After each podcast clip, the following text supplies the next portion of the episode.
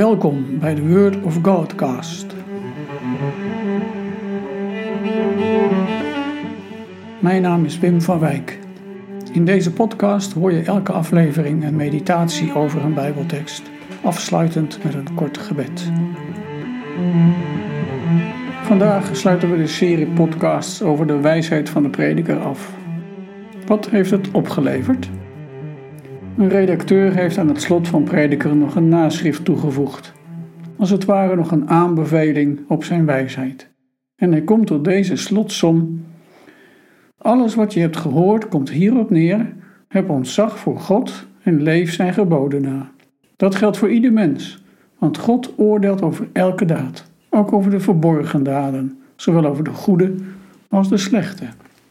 Soms is het nodig om de balans op te maken een project is afgerond, een bepaalde periode is voorbij en dan stel je jezelf de vraag: waar ben ik uitgekomen? Of waar zijn wij uitgekomen met elkaar?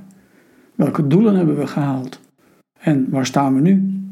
Dat doe je in een organisatie, op je werk, maar je doet het ook in de kerk als een project of een periode van bezinning is afgerond. En persoonlijk doe je dat.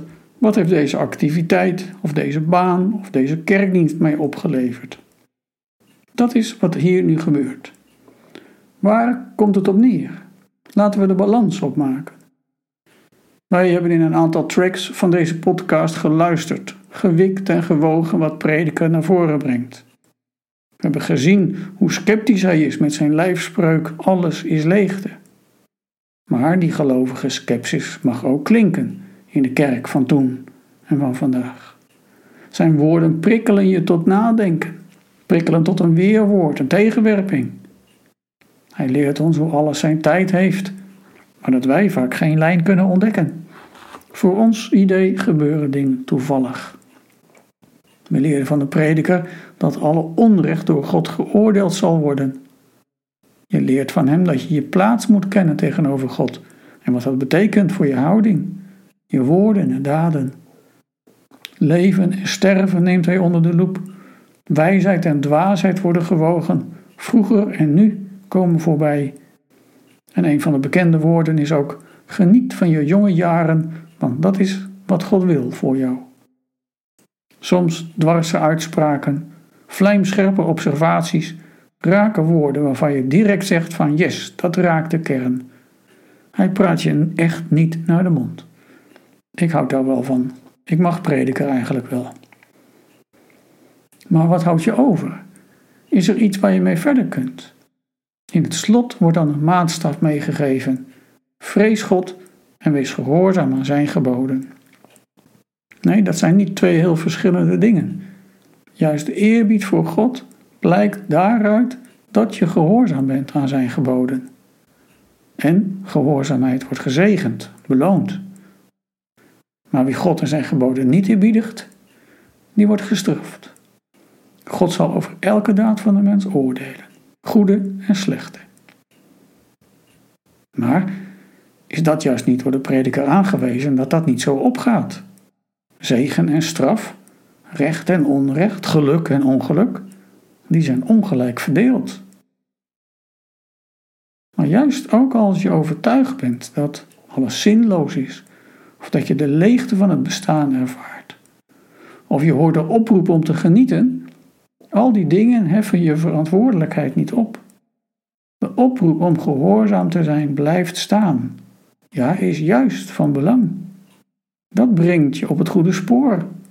Of houdt je op dat spoor. Gehoorzaam zijn leidt je op een goed spoor door alle ongerijmdheden, dwarsheid, leegte, tegenstellingen en absurditeiten heen. Tot slot overweeg ik nog een vraag die zomaar boven kan komen.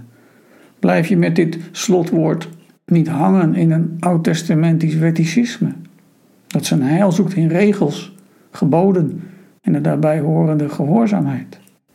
Waar blijven geloof, hoop en liefde? Waar is er sprake van genade? Ik geloof dat hier geen sprake is van een tegenstelling. Prediker is doordrongen van de leegte van het bestaan. En als je zelf doordrongen bent van de menselijke nood, van de ontwrichting, het onrecht en het zinloze, Voeg daar dan de verlossing in Christus bij. Dan volgt gehoorzaamheid in dankbaarheid, in des te diepere dankbaarheid. Een vraag tot slot om over na te denken. Op wat voor manier kan dit woord van prediker jou vandaag helpen?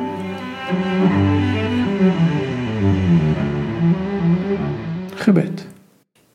Drie enige God, U die mij geschapen hebt, U die mij verlost, U die in mij woont en mij heiligt, U aanbid ik, nu en voor altijd. Amen.